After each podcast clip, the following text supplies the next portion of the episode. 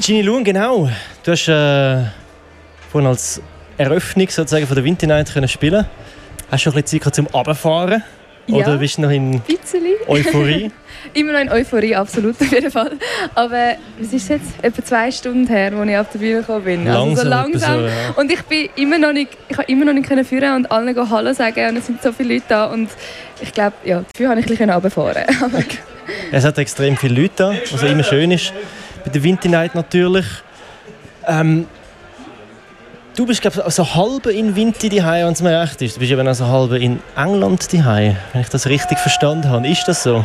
Genau, London ist ein bisschen mein zweites daheim, aber ich muss schon ehrlich sagen, momentan ist ja, da in der Schweiz in Winter ein bisschen, ein bisschen im Vordergrund, einfach weil ich da viel Auftritt habe und Ein bisschen mehr. das genieße ich auch, ja. Okay. Ich habe vor allem gesehen, deine Sie haben mit dem Pressefoto noch nicht gesehen und die sind fast glaube die meisten da Winter irgendwo. genau, Von dem ja. her sieht man das schon mal recht gut. Ähm, wie ist denn das passiert mit dieser Verbindung zu England? Also, warum ist das deine, deine zweite Heimat in dem Sinn? Wie ist das passiert? Ich bin so mit 20, das ist jetzt auch schon acht Jahre her, bin ich dort angezogen und habe einfach dort angefangen zu arbeiten und leben und wohnen und so. Und ähm, ja, seitdem bin ich einfach nie dann so wirklich 100% heimgekommen und darum bisschen hin und her. Okay, also du hast gefunden, ich gehe jetzt nach London.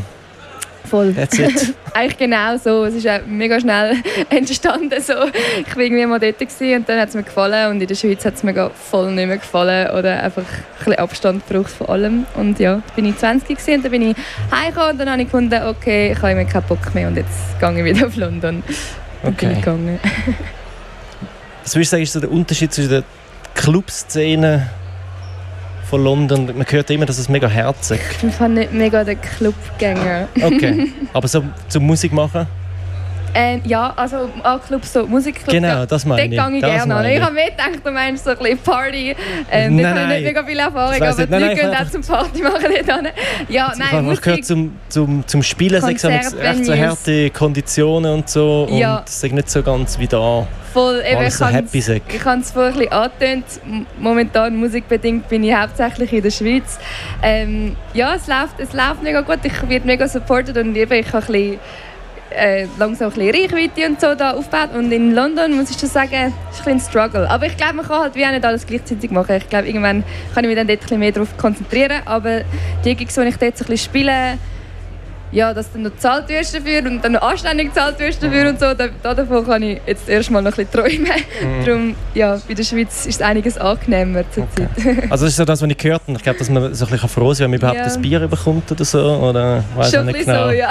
Okay, wieso Ja. ist das so? Ich glaube, es, ist, es hat halt auch so viele mega coole Musiker dort und es kommen auch mega viel extra dort an. Es hat mega viele Schulen, also nicht, dass ich eine gemacht habe von denen. Ähm, ja, und es ist halt einfach eine mega grosse Szene und dann können halt die Clubs auch ein bisschen wählerisch sein, beziehungsweise eben, es gibt so mega dodgy Deals, wo man irgendwie noch muss etwas zahlen muss, dass man dort auftreten darf oder einfach zahl- kaufst halt irgendwie mega viele Tickets, die du dann nachher musst können weiterverkaufen und ja, das ist auch ein mega Risiko halt ähm, als Artist.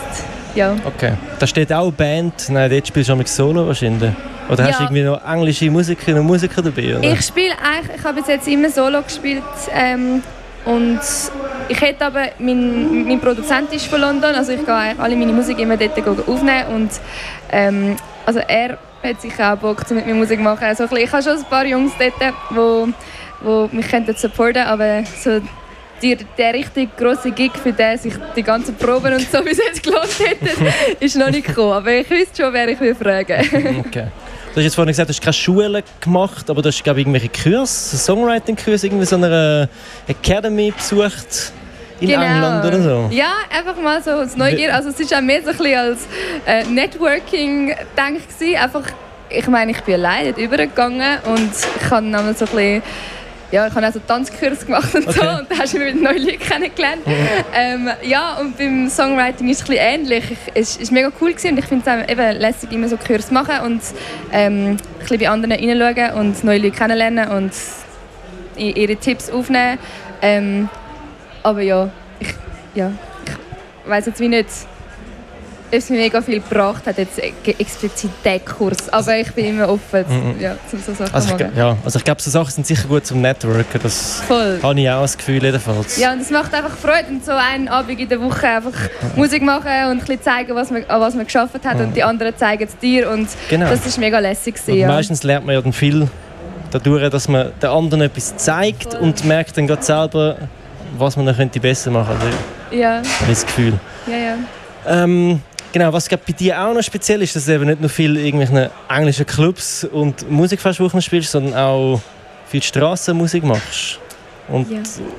dass du glaub, gefunden hast, dass das recht viel hilft für die Bühnenpräsenz. Absolut.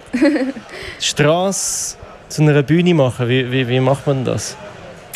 Ja, fangst einfach an zu singen, dann ist es eigentlich eine Bühne.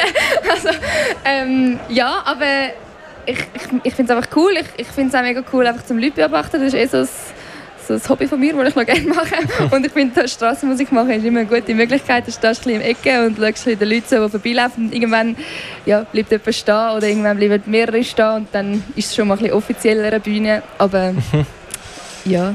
Aber was würdest du jetzt sagen, nimmst du jetzt mit von der Straßenmusik zu so einem Konzert jetzt oder für diese grossen Bühne an der Steinberggasse? Einfach so ein bisschen, ja, so die Übung natürlich. Es ist einfach immer wichtig, zum Übung zu bekommen. Und je mehr ja, Stunden dass man das macht, desto besser wirst du einfach vor allem selbstsicherer und allgemein sicherer. Mhm. Und schon voll, voll das. Und gerade so ja, Se Selbstsicherheit bei der Straßenmusik ist sicher so ein das Hauptding, wo, wo man mitnimmt. Weil es braucht dann auch ein bisschen Mut, um einfach anzustehen und du musst auch mega schreien, weil du darfst dich nicht verstärken. Und ja, voll braucht Mut zum Anstehen und dafür hat man dann dafür auf so einer Bühne wieder Street Credibility, wie genau. man genau. genau. ähm, Gibt es denn von dir gleich neue Musik? Du hast jetzt gesagt, eben, du sagst vor allem in England mit dem Produzenten am Arbeiten. Mhm. Kommt denn da etwas Neues gleich? Ja, ja, ich nächsten, bin immer, immer am Planen. Also, es, kommt, es kommt ganz viel neue Musik. Also sicher eine zweite EP, ähm, wahrscheinlich nächstes Jahr irgendwann. Aber ähm, ich habe auch noch ein paar Singles in petto und ja, ja, mal. Also es geht nicht mehr so lange bis zum okay. nächsten Release. und wie kann man sich denn das vorstellen, Zusammenarbeit mit, also was heißt Produzent, was macht denn die Person oder wie, wie, wie sieht bei dir der Songwriting-Prozess aus? Bis jetzt äh, schreibe ich eigentlich immer alleine. Also ich mhm. habe alle meine Songs bis jetzt alleine geschrieben, auf der Gitarre. Ähm, Melodie, Chords, Text ist meistens eigentlich abgeschlossen und dann gehe ich ins Studio und dann nachher ähm, schauen wir zusammen und er nimmt es dann einfach nochmal zu einem anderen Level und er ist halt so ein Multitalent, das irgendwie alle Instrumente spielt und ähm, voll, da okay. bin ich mega gut versorgt und er macht halt dann noch einen ganzen Song draus. Okay. Ja. Also ich bin immer dabei, wir machen das eigentlich immer, mhm. äh, immer zusammen, aber eben, es ist fast ein zu viel, um das zu behaupten, weil ich bin einfach so die, so, ja, das finde ich gut so, nein, das finde ich nicht so gut. aber, das ist aber schon mal etwas ganz Wichtiges. Studio, jawohl. Dann bist du eigentlich Produzentin? Nein, nein, das nicht, das, den, den ah. Credit kann ich nicht nehmen. Nein, er ist wirklich, er ist super und wir verstehen das auch mega gut. Wir haben uns in London an einer Open Mic Night äh, mal kennengelernt und okay. äh, irgendwie hat es ja, einfach von Anfang an mega gepasst und ich will es nicht mehr anders haben. Ja. Das passt cool, cool.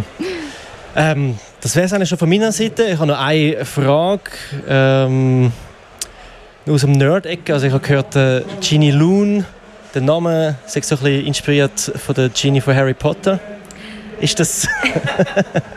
hey, ich, ja, also ich habe den, wirklich den Namen ich irgendwie vor zehn Jahren mal ausgelesen und ich bin wirklich, glaube ein Harry Potter gewesen, wo ich so ein bisschen mich für Namen ähm, angefangen habe rumzuhören. Okay. aber ich, bin also ich habe alle gesehen und die meisten gelesen, aber ich bin nicht so ein mega, mega bist jetzt nicht Harry so ein Nerd. Also meine Frage war, in welchem Hogwarts-Haus wäre Ginny Loon?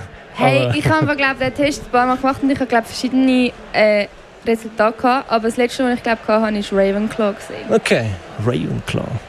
Aber ja, gut. ich weiss, ja, hätte ich vorhin nicht gedacht. Ich, so, ja.